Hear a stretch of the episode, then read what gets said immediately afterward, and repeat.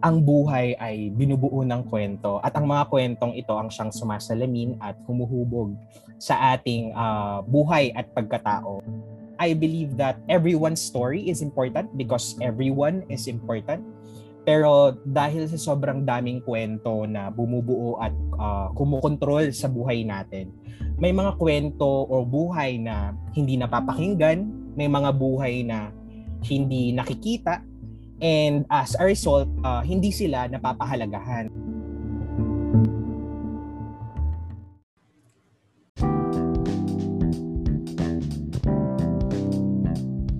Hi everybody and welcome to the very first episode of Para Canino, a Filipino podcast where we sit back and chat with young leaders, advocates, and social entrepreneurs hustling to build a sustainable and inclusive future for all. I'm very excited to chat with our first guest for this podcast. He is the author of Cuento PH, a platform that tells and amplifies stories of people through the power of photography. Everyone, let's meet Edgar Bagasol Jr. Hi, Edgar. Yay! Hi, everyone. Hi, Adriel. Good afternoon. Bakit naging formal yung conversation? If a good afternoon.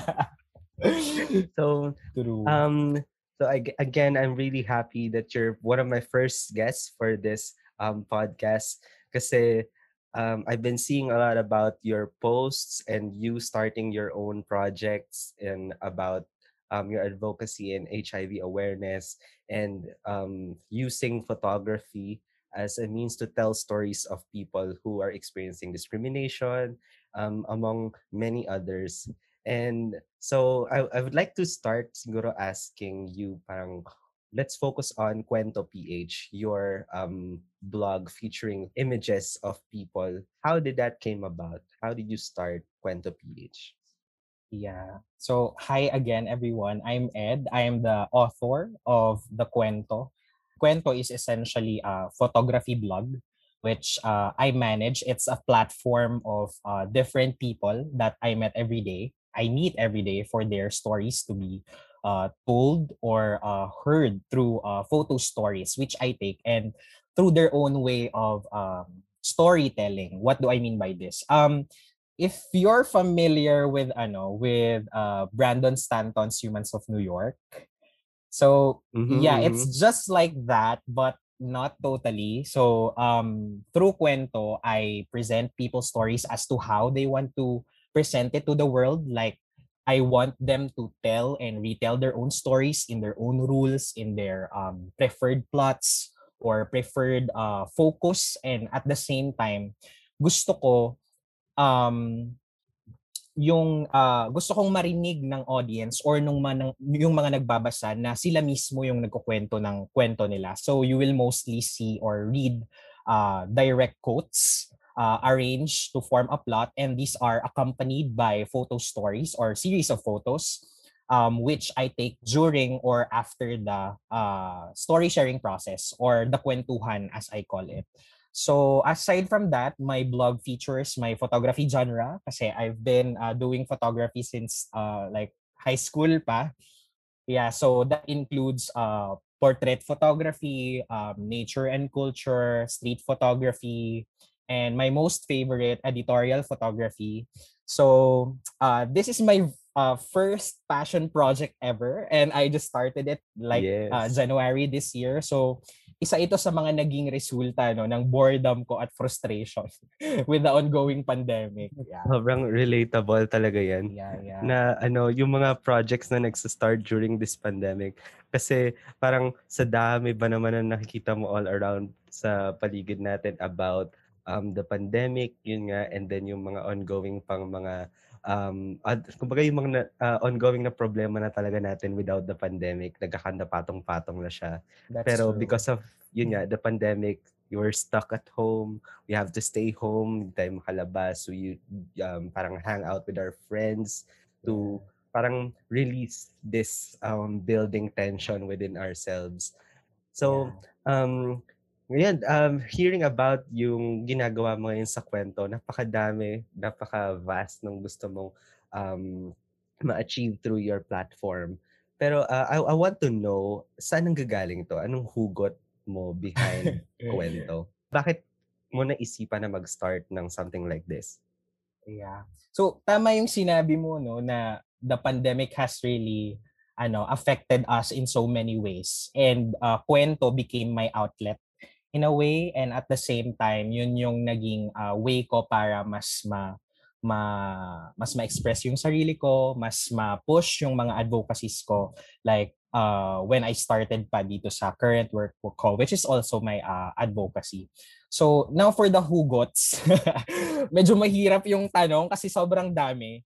But for the interest of time, I will just share siguro mga top three wow. na reasons ko why I did this. So gusto mo yon bilang na bilang. Sige. Sige. So, yeah, yun na lang. Kasi madami talaga akong reason why I did this. But I will just share siguro yung top three ko. So, uh, first reason is that I have always believed and get fascinated with the power of stories. And for your information, I'm not a bookworm.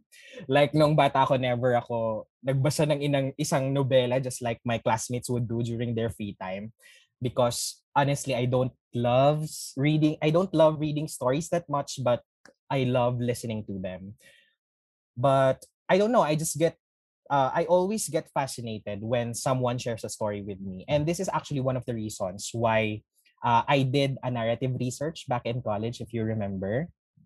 Yeah, so that experience allowed me to delve into the realm of stories or narratives, which showed me how important they are as um, foundations of our culture, um, of life, how powerful they can be in giving meanings to our beings and to our identities uh, by extension. No? Um, how powerful they can be in influencing our um, beliefs and other people's beliefs, as well as in uh, controlling how we behave in our um, everyday lives. So, essentially, natutunan ko dun sa experience na yon na ang buhay ay binubuo ng kwento at ang mga kwentong ito ang siyang sumasalamin at humuhubog sa ating uh, buhay at pagkatao. And actually that exact phrase or sentence you can see that on my ano website like the exactly. about uh, tab.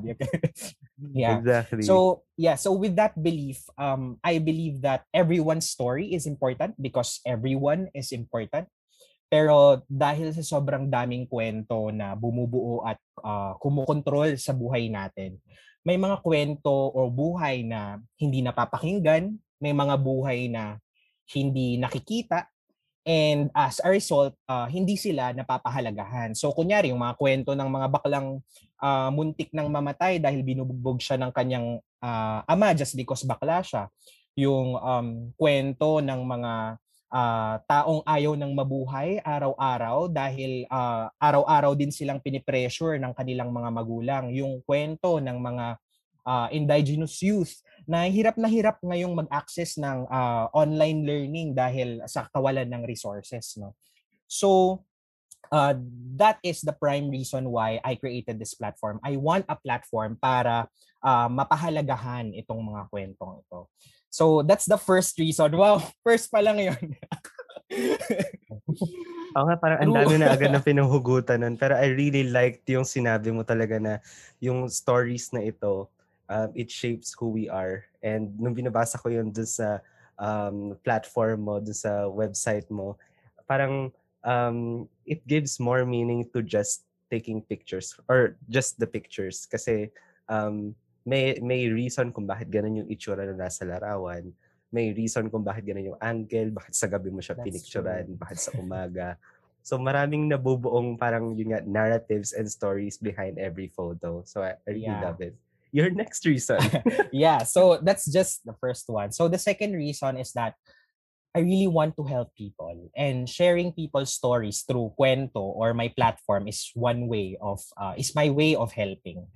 Because, you know, I imagine uh, a politician, for instance, would read yung photo story na recently uh, pinublish ko about the experiences of transgender women on discrimination in school and in the workplace.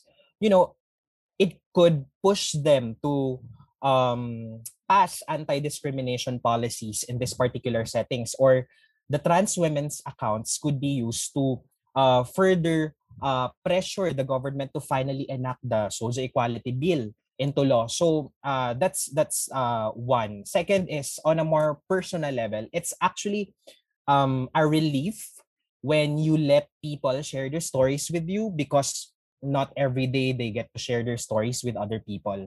And uh, lumabas ito no dun sa mga kwentuhang nagawa ko so far na they feel um, supported, uh, when someone listens to them, they feel accepted when they are being understood by someone, they feel um, confident and happy uh, because someone is actually listening to them. Someone is actually believing in them and in their stories. And yeah, so that's the second reason. Now, for the last but not the least, so yeah, I ultimately created this platform because I needed it. Like, mm selfish as it may sound, but photography has been my best outlet. Like whenever I feel um stressed or pressured or anxious, I would just, you know, grab my camera, go out and take photos. But um when the pandemic restrictions became more stringent, like siguro nung mga bandang March last year, I felt really stressed and anxious every day like never before. Lalo na nung I had to do self-quarantining because I was exposed to someone who's uh, positive to COVID. That's like the darkest two weeks of my life. So mm-hmm. although I'm on social media and everyone is sending their uh, you know, virtual spiritual support, but mm-hmm. when the time of the day comes that I had to disconnect myself from everything, I felt so um alone. I was panicking inside like hindi ako makatulog sa gabi, hindi ako makapag-focus uh, sa work ko and all of that. So it was really hard. So mm-hmm. um, aside from that, what made it really difficult or more difficult was that I can't do this outlet, photography, kasi nga bawal lumabas. Ika nga ni, ano, mm-hmm. ni Kim Chu. so what yeah, so what I did instead is compile all my favorite photos, um, and put them in a single platform para nakikita ko sila araw-araw. Kasi every time na tinitignan ko sila, I feel uh, comfort, I feel, I felt, I feel relieved. And I remember, as I remember every stories uh, from those photos na, na kinuhanan ko. So, yeah, that's the third reason because I needed it. Uh-huh. Wow, so yes. napaka... Dami kong sinabi, Adrian. no worries, no worries. Kasi parang, um, kasi it, parang it takes that certain kind of parang uh, mindset na you're doing this not just for yourself, pero you're also doing it for um, the people who um, you interviewed or yung nag-share ng mga kwento nila sa'yo. Pero curious to know kasi medyo ang daming ang daming reasons na nabanggit. Yeah. Uh, kasi um, I want young people to be inspired na to start their own projects. And we've seen a lot of them yeah. start their own projects nga within this pandemic. But for you, um, I would, I'd like to know, can you share with us, paano yung naging thought process mo? When did you know to yourself na this has to be a vlog or this has to be shared to everyone? Um, itong project na to, sobrang tagal ko na siyang iniisip. Like after college, yun na yung uh, gusto ko na siyang mangyari and nasa vision ko na siya na dapat matapos ko siya in a year. Dapat malabas ko na siya in a year. Pero that process became really difficult because, you know, the workload, tapos bago-bago ka pa sa work industry, so you have to focus on your work and um, not too not much on the things that you do voluntarily or that you do uh, in your own uh, face or passion or time. So yeah, it was uh, it became uh, really difficult for me. But thanks to the people who actually supported me along the way, they they encouraged me to push for for it because I really I really told them that I really want to do it because I think that this is relevant and this is something that uh, can inspire people that can uh, you know influence people. So uh, yung mga yung mga support na inexpress ng mga friends ko, ng mga advisors ko, ng mga co-workmates ko, they were they were very important in finally realizing this vision. Yeah, so yon. Wow. Um I, well, I wish everyone has that kind of support to start their own project, especially when you have this limit limited resources. Ano, parang it's easy to That's true. think to parang, oh, we, I can start this project, but I don't know how. And um, I don't know if, if it's going to be worth it. Kasi parang everything, everyone's online, parang everyone's starting their own thing. Um, for you ba, did you experience um, something like, ano ba mangyayari dito after ko i-set up to? Or will this even be worth pursuing? Yeah, yeah. So, nung una talaga, dinadoubt ko siya na ano ba, worth it ba na lagyan, uh, nabigyan ko to ng uh, like um, a lot of time and effort para lang ma- mabuo siya. And I was also doubtful of myself that time na kaya ko ba siyang gawin? Kaya, kaya ko ba siyang maging effective? Kaya ko ba siyang maging sustainable? Kasi ang hirap na ano eh, na magsa-start ka ng something pero hindi mo masustain. And actually, that uh, yun yung nangyari doon sa una kong uh, photography blog din pero back in college pa. So it was uh, ano, it was called the Humans of Laguna pero hindi ko siya na maintain due to ano, due to thesis.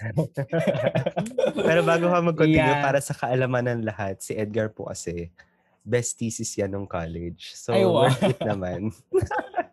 worth it naman. Best thesis yan. Napakaganda yeah. ng thesis niya. Worth it naman. So, yeah and siguro that uh that um failed or not necessarily failed but that delayed project and uh along dun sa mga natutunan ko from my thesis that really pushed me to uh, still continue this project. But uh now I wanted it to be more holistic. I wanted it to be more um you know um effective in terms of bringing the messages to the people in terms of narrating the stories of people. Mm um were there some other challenges that you experienced? Lalo na ngayon uh, you mentioned na um of course we can't go outside kasi uh yun nga um patuloy na tumataas yung cases. We're on 9k now mm. guys so stay at home pero bilang photography, yung yeah. parang way or avenue mo to share your stories to everyone. How uh, what how um how are you taking on this challenge? Ano ba yung uh, way mo kaya to um continue telling stories through photos? Yeah, that's true kasi yung mga genre, yung mga photography genre ko ay hindi mo magagawa sa loob ng bahay. No? So you really have to go out para makapag-take ng photos. And yun yung pinaka naging challenge ko. Like how do I get these stories? So so far kasi yung mga nafi-feature ko ay within my network. So I wanted to uh, expand sana. I want to hear more people from different places, from uh, different social status, from uh, different sector if safe lang mag-travel. Pero hindi kasi. So dito muna ako within my bubble. But you know, it's nice din kasi I get to uh, connect with them kasi hindi ko naman sila everyday nakakausap. And yung iba, hindi ko pa talaga kilala. Then aside from that, another challenge was how do I ensure that the reach of my uh, you know entries or uh, stories are maximized. So I'm quite new to blogging kasi mm. uh, kaya hindi pa ako masyadong familiar sa mga SEOs, ganyan. Pero medyo well-versed na kasi ako sa social media management. So, na-apply ko naman siya dun sa uh, ni-release kong website and page. Then ultimately siguro, yung challenge kung paano ko siya gagawin mm. uh, along with my current work. So, just so you know, we report every day sa office. Like since the the the pandemic uh, quarantines, the coronavirus quarantines began And nakakaba, nakakapagod siya kasi aside from the workload is yung stress and anxiety na mararamdaman mo araw-araw because of your exposure sa labas. So, right. ha, paano ko siya in-over, uh, in-overcome by creating content plans and not uh, pressuring pressuring myself to publish regularly like weekly kasi yun yung original plan. Yes. Kasi mahirap talaga siya eh and you can pressure yourself every day para lang makapaglabas ng content. Kaya sinasabi ko na lang minsan sa sarili ko, it's okay na madelay. You are your own boss in this initiative. Plus, you don't publish for quantity naman, you publish for quality. So, yun. Right, right, right, right. La, la, napaka-important yung reminder to yourself, especially if you're a content creator and you're starting creating content talaga. Kasi, ano eh, um, it's hard to compete. Uh, although hindi ka nagko-compete, pero if you see other people continuously um, posting about um, updates about their current project. Hindi mo maiwasan ng mga feel na parang, yeah. um, oh my God, when's my next content gonna be? So, it's important to also think about para kinino mo ba ito ginagawa? That's true. Kasi actually, this podcast started because I wanted to emphasize talaga yung intentionality of starting something. And it's not just about um, getting likes or reaching um, millions of viewers para lang for the sake of, for the sake of it or for the numbers. But ano yung strong why mo behind starting something? Yeah. So, um, kitang-kita naman kay Edgar ko ano yung, yung That's true. Strong why niya for starting kwento. and siguro, um, how do you see your project like making an impact? Um, I actually call the people that I meet and get to share their stories the storytellers. Because, ayun, gusto kong i-own nila yung platform. Gusto ko nga, sila yung nagkukwento ng sarili nilang kwento. So, in terms of impact, siguro on a personal level, maybe it's making an impact to those people who get to share their stories through my platform. So, mm-hmm. as I mentioned a while ago, when people get to share their own stories, it brings them relief because it allows them to share yung mga pinagdadaanan nila sa buhay. It boosts their uh, confidence and make them feel that they are being um, listened to or being understood or supported. At napakahalaga yon especially now, yung mga ganitong validation, no? na everyday tayong mm-hmm. nasa stress dahil sa pandemic. What more yung mga taong may pre-existing conditions, for example? What more yung mga taong kulang na kulang sa resources and they're barely getting by uh, trying to survive every day? No? So, um, well, sharing their stories would not um, totally help them overcome uh, their stress or anxiety but you know at least you made them feel that you know you are there for them and that their stories actually matter. Now um how is it making an impact on a more in a bigger scale or in a social level? Um i think um, sharing the stories of people are very important kasi not all stories are being covered by the mainstream media So, allowing these stories to be told could be empowering sa mga taong nagbabahagi ng kwento nila. Kasi it will make them feel na their stories actually matter kahit gaano man yan mm. kasimple, kaliit or uh, you know, kababaw. Um, and then aside from that, it allows them to uh, counter yung mga dominant stories na uh, pumapalibot sa buhay nila. So, what do I mean by this? Lumalabas na yung mga com theories natin dito. That's true. yeah, so yeah, tumatak talaga sa akin si Michael Bamberg kasi siya yung nag-introduce sa akin ng konsepto ng dominant and counter narratives, no. So, uh, basically sinasabi niya na ang dominant narratives ay mga uh, kwentong naka-embed na sa kultura natin at ito yung mga kwentong uh, pinaniniwalaan ng karamihan at sinusunod ng uh, karamihan. Pero hindi sa lahat ng pagkakataon itong mga kwentong ito ay tama or healthy para dun sa mga uh, tao on the indivi- in the individual level no pero dahil nire-recognize natin na these stories uh, don't necessarily represent our uh, realities and by extension our identities we get to counter them by allowing our stories to be told by allowing people's stories to be told so by countering these dominant uh, stories it allows small voices uh, silenced voices marginalized voices as we call it in devcom to be heard and to be listened to so kwento allows that kind of empowerment process. Um, malay mo later in life, um, makatulong pala yung mga kwento sa pag-create ng mga policies for anti-discrimination against LGBT community for instance. Or malay natin, may mga tao palang nai-inspire kapag ka nakabasa sila ng kwento ng isang bata na nagsisuffer sa mental health or may mga mental health concerns, for example. Something to that effect. True. Siguro, ano, to, for everyone's information, siguro sa mga nakikinig sa atin, um, I am personally inspired from Kwento PH stories kasi parang, ewan ko ba, parang iba yung dating. Parang nabibigyan mo talaga ng platform yung mga taong yun oh. to share their stories, yung mga experiences nila. Kasi, ano eh, gaya ng sinabi nga, uh, gaya nga ng sinabi mo, parang hindi, ito yung mga bagay na hindi usually kino-cover ng mga big media. And um, we usually think everything's okay, everything's fine. Pero um, merong mga na-experience yung mga, yeah. um, halimbawa yung mga naka-experience ng discrimination, yung mga hindi nakakapag-aral ngayon sa uh, through online learning na mga klase ng problema or mga challenges na hindi ganun kadali i-solve and would need a lot of amplification para marinig ng lahat. Mm-hmm. So, I, yun, I myself, I'm super inspired by Kwento PH. To be honest, this podcast was created because of that. Um, parang ito yung naging product of that inspiration. Thank you. So, um, check niyo yung Kwento PH uh, Facebook page and the website. Baka ma-inspire kayo and start your own. Punta naman tayo sa parang the learning aspect. So, you've been doing this for quite some time now. And um, what are some of the lessons that you've learned doing this? And siguro, did you experience like unlearning something through the process? Actually, madami. so,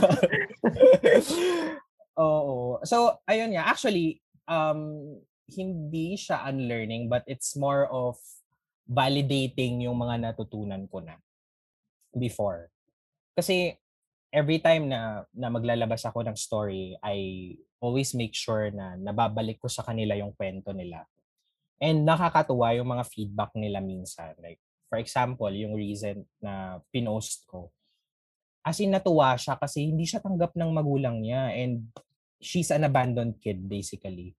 So, parang sabi niya, through that uh, kwento, she gets to share kung ano yung mga nararamdaman niya sa buhay bilang isang transgender woman. Aside from that, siguro, is yung keep, rebi- keep reminding myself about things na kaya kong gawin pero I don't need to pressure myself to do it. Like, hindi ko ma-explain ng maayos. Pero ayun nga, dati kasi I, I always pressure myself because I want things to be perfect. I want things to get done uh, on a particular on a specific mm-hmm. timeline or in a specific uh, with specific targets but when I started working that's when I realized na hindi mo kayang gawin yung mga uh, eh, hindi mo kailangan gawin yung mga uh, plinano mo na and you don't need to complete all of those based on your plan kasi nga kaya nga siya tinawag na plan kasi ibig sabihin there could be, you know, risk, there could be uh, uncertainties na madelay siya or hindi siya matuloy or what. But paano ko siya in-express sa sarili ko, yon So I always remind myself about these uh, things to to stop pressuring myself with the things that I do. Um, to remind myself that I also have to take care of myself, right. of my health, especially now na merong uh, ongoing health crisis. So that's the second uh, learning na natutunan ko throughout the uh, process. And ayun nga, yung mga sinabi ko na kanina, yung kahalagahan ng kwento, na dapat dapat nabibigyan ng platform itong mga kwentong ito kasi hindi sila nabibigyan ng puwang, hindi sila napapakinggan and all of that. So um I feel like doing this uh advocacy, doing this passion project allows me to uh, you know, uh, not just inspire others, but to contribute uh, practically to the to the to the things, to the issues that are uh, happening around us. Sorry, sorry, contributing, sorry, contributing to the solutions of the issues that are happening around us. yeah. Kailangan natin maging malinaw sa True. Ayan. Um, so, Siguro ano, I'm very curious to know then kasi you mentioned that you're working then you have your day job uh, at Love Yourself and then you have this project on the side. Um, most likely lahat ng mga kabataan like young leaders then or um, advocates of their own um, wanted to know how they can balance things out. Ikaw ba, paano mo um, parang minamanage yung um, time mo to keep doing your uh, passion project while still um, pursuing your work or your career sa um, HIV awareness space and sexual reproductive health space? Yeah. So um, I'm really passionate about my work. So ano ba? I always make sure na lahat ay nagagawa ko ng tama, lahat ay nagagawa ko with big impacts and all of that. But to be honest, I don't like wala akong way or hindi ko siya binabalance like consciously yung mga bagay-bagay. Like doing my work and doing this uh, um, ano ba, project. And actually, meron pa akong isang ano passion project which um, yung tawag ay yung Ayat Advocacy. It's an organization that I formed or that I founded sa Ilocos Norte. No? So that's uh, also a big task that I have to, uh, you know, uh, play role on. So um yeah, so I don't balance them consciously. I don't consider this project as a workload or a responsibility. Well, partly responsibility siya, but for me it's more of my outlet. So it's my escape din kasi. So I just always make sure na nagagawa ko siya at least once or twice a month kasi I really need it din. Well, siguro sometimes yung pagsusulat ng kwento or yung pagpo-post process ng mga photos take time, no? But I enjoy it anyway. So, kahit mapagod ako, nag-enjoy naman ako sa ginawa ko and I feel inspired doing what I do. Plus, opportunity din kasi sa akin siya to uh, talk to the people or to the communities that we serve, uh, like the PLHIV communities or the LGBT communities. Kasi most of my work in Love Yourself although community-based organization siya, no, ay more of uh, project management. So more of research, more of monitoring and all of that. So medyo naging limited yung interaction ko with uh, our actual mm-hmm. stakeholders. But through kwento, mas na-explore ko yung mga insights nila, mas naiintindihan ko sila through their own stories. So in effect, mas nai-inspire din ako na mag-work kasi everything that we do is for them. So if it's really your passion, you will do everything. But again, you don't have to pressure yourself every day to make things perfect or to get things done.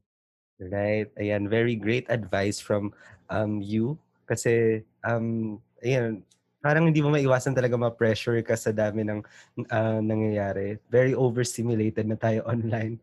You feel na parang you can do something pero you're overwhelmed by the number of things that are happening to the point na wala, you're, you're getting stuck. Pero like what you said, um, you don't have to pressure yourself. Yeah. Kasi at the end of the day, you have your why. Bakit mo sinisimulan to? Para kinino mo to ginagawa. And yeah. I guess for Edgar, um, for for Ed, I, I know, I, I'm not sure. to be honest, kasi classmate ko si Edgar sa sa college. So I'm used to calling him Edgar. Yeah. So sige, Ed, um, for this interview, I guess. You're doing this for the people who are unheard or those na parang they have very important stories to tell um, but don't have this kind of platform or they needed to be yeah. um, their voices to be amplified further. Kasi meron silang mga important talaga na sasabihin na dapat malaman ng bawat isa kasi um, it affects their living, it affects the whole community and how we see um, like how we move forward from here especially diba, we're um, doing talks about how to build a better normal how yeah. to build back better so this is one of the ways talaga to have to include True. everyone in the discussion. So ha- providing them this kind of platform um, to speak up uh, and to um, share their stories their experiences. We're down to our last few questions pero this this time wow. this time itong mga okay. questions na to is very I don't know quick and fun. So hopefully masagot ni Edgar and I hope you're ready. Sa mga questions hala nakaka-pressure first Sige, question go. siguro who was the first person you shared this idea with Oh, it's one of my mentors in Love Yourself. It's Kiko Dakanay. So I, I I consulted him about it and he was really supportive. And that he's one of the persons na nag-push sa akin to uh, realize this uh, vision. Right. Yeah. Thank you so much to your mentor. This podcast wouldn't be here without Kwento PH. True. Thanks, Kuya Kiko. Thank you. yeah. Um, siguro kung walang pandemic ngayon, nasaan ka at anong ginagawa mo? Oh my God. Kung walang pandemic ngayon, actually gustong gusto kong umuwi. Kasi magto two years Where na akong hindi. Pala? Nasa Mandaluyong ako now. And ayun nga, never kami nag-stop kasi nga health facility din kami for HIV. Um, so, right. for the longest time, gusto ko talagang umuwi. And pag nagkaroon talaga ako ng chance na makauwi, uuwi ako. So, gusto ko na sa Ilocos ako. yeah. well, hopefully mag-ease na talaga with a proper plan, I guess. With a proper plan yung mga restrictions natin. That's true. And yeah, kasi to be honest, I'm, um, talagang hindi mo maiwasan talaga na ano eh, maf- ma- may fatigue ka na sa staying at home. And yeah. yun nga sinasabi din ng iba, parang it's uh, parang going to improve your mental well-being kapag nakakalabas-labas ka. Pero uh, mahirap siyang gawin ngayon kasi we have to um, stay at home talaga if hindi naman necessary yeah. lumabas. Kasi yun, para naman din sa ikabubuti ng lahat. True. And I hope talaga um, the pe- people in authority have their um, plans already, proper yes. plans already. Because nakakapagod na. I hope yeah. yun, na-realize ang, nila. Ang hirap kaya ng ano, more than a year na. More than a year na tayong stuck. Totoo. Totoo. Oo. And yun nga, you can't blame then other people if they want to feel, uh, want to go out sometimes kasi it's real, yeah. real talaga yung fatigue na nasa bahay ka lang. That's true. So, going back to our fun questions. um, what is the best advice you've received so far in your life? Best advice? Mm-hmm. Mm, siguro, one is don't think twice. Go for it. If you really want something to be done or if you really want to launch your own like passion project. So, before I publish my site, uh, as I've mentioned a while ago, it took me a long time bago ko siya formally mailabas. Like siguro 4 to 6 months. Kasi feeling ko hindi siya magiging effective and hindi siya magiging sustainable given yung nature ng work ko. I doubted myself and my project many times.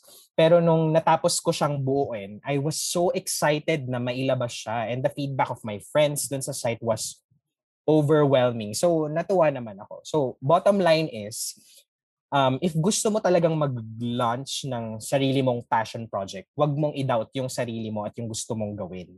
Kasi if you do that, or if you doubt yourself and what do you want to do, mas madedelay ka lang. Believing in yourself and with what you do is the key para ma-realize mo siya or ma-materialize mo siya and make sure na it's really your passion. Kaya nga siya tinawag na passion project. like you sense, really want sense. it. Yeah, you really want it and you feel like it's important and that it would impact people. And then aside from that, don't um siguro don't hesitate to ask and get inspiration from others. So, kwento for instance is not actually very unique, but hindi naman yun yung importante eh. It's the impact, it's the para kanino, it's the why, right? Right. Yun naman yung importante. Yeah. Right. So, yun, siguro isa lang yun. uh-huh. Isa lang yun. Uh-huh. Yeah. Yeah, pero, pero that that advice really is packed with a lot of sub advices, I guess. And yeah, yeah. siguro speaking of advice, Speaking of advice, would you rather give your past self an advice or ask your future self a question? Um, would I rather give my past self an advice or question my future self? Um, pwede bang both? Pressure ba sagutin? Very beauty queen, Mars. Uh, siguro I would rather ano, I would rather question my future self. Kung ano ba to, ano ba talaga yung gusto kong gawin, ano ba talaga yung uh, gusto kong marating, paano ko ba to, paano ko ba to nakikita. But of course, I will I will I should not forget the the lessons that I've learned from my past self. And yung mga lessons na yon, yun yung ano, mga i-apply ko to face my future self or to, you know, materialize my visions to do more uh, things like this na that would that are really relevant and that would impact uh, people. Yeah. Mm-hmm, mm-hmm. Okay. Um, and lastly, what question would you ask the next guest of this podcast? Anything under the sun. Oh my God. um, siguro ano na lang, what are you most passionate about? Kasi when you when you identify that thing or that idea na you're really passionate about, gagawin mo talaga lahat para lang ma-materialize siya. And that's what happened to me. Like nung nung college pa ako sobrang sobrang uh, advocate na ako for HIV awareness, uh, sexual health awareness, uh, fighting for LGBT rights. So nadala ko siya hanggang sa ngayon na nagwo-work na ako. And I'm happy so far dun sa mga nagagawa ko for the community. Yeah, yun lang. Yun lang actually. identify your ano, identify your passion first before you know, um go uh, or before making something tangible or before um realizing something or materializing something. Yes. Yeah. Very Although ano, I recognize na yeah, although I recognize na mahirap minsan hanapin yung passion, no? Kasi ang dami nating gustong gawin. True, true. Right? Pero yeah, I kaya yun yung uh, one of the things na natutunan ko nang nagtitesis ako na if you really want your your research to be successful or to be relevant or to be uh, you know meaningful hindi lang dahil na-produce mo siya pero dahil binago niya yung pagkatao mo this should be that your topic should be something you're really passionate about. Right, right. So kailangan medyo kailangan magkaroon ng medyo pagninilay-nilay sa sarili. Kasi um, very foundational talaga yung passion. Ito yung magiging fuel mo talaga sa yes, project yes, na yes, gagawin yes. mo. All right, that's about it. But before we close the today's episode, um, let's give this opportunity to Edgar siguro to plug and share what's next for Cuento? Yeah. So first of all, I want to thank Adriel for guesting me here, for being his first guest for his Para Kanino podcast. It really means a lot to me kasi nga na na-amplify pa no yung mga kwentong sinishare ko. And that is also meaningful for the people na nag-share ng kwento nila through my platform.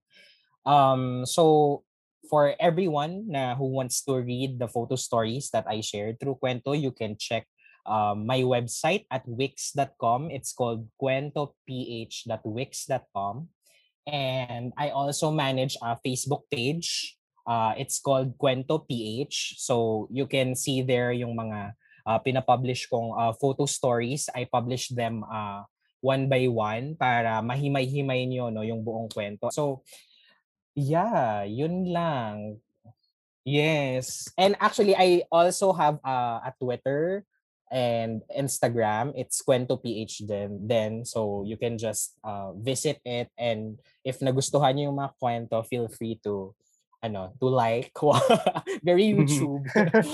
feel free to like and follow those pages. Yes. Yan uh, influencer life. The joke lang.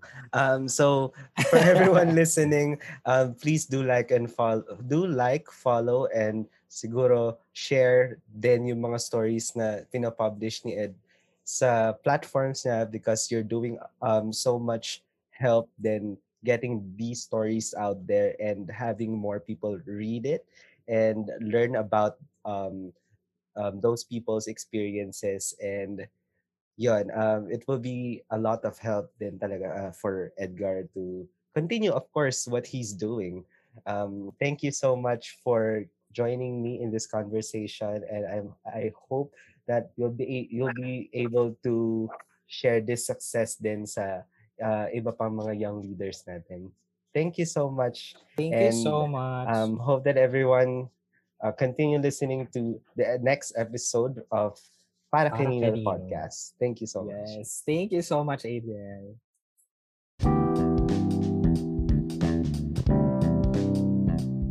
You have finished an episode of Para Kanino. Thanks for that. And I hope today's episode sparked that fire within you. Don't forget to like Para Kanino on Facebook for more updates. This has been your host, Adriel. Catch you on the next chat.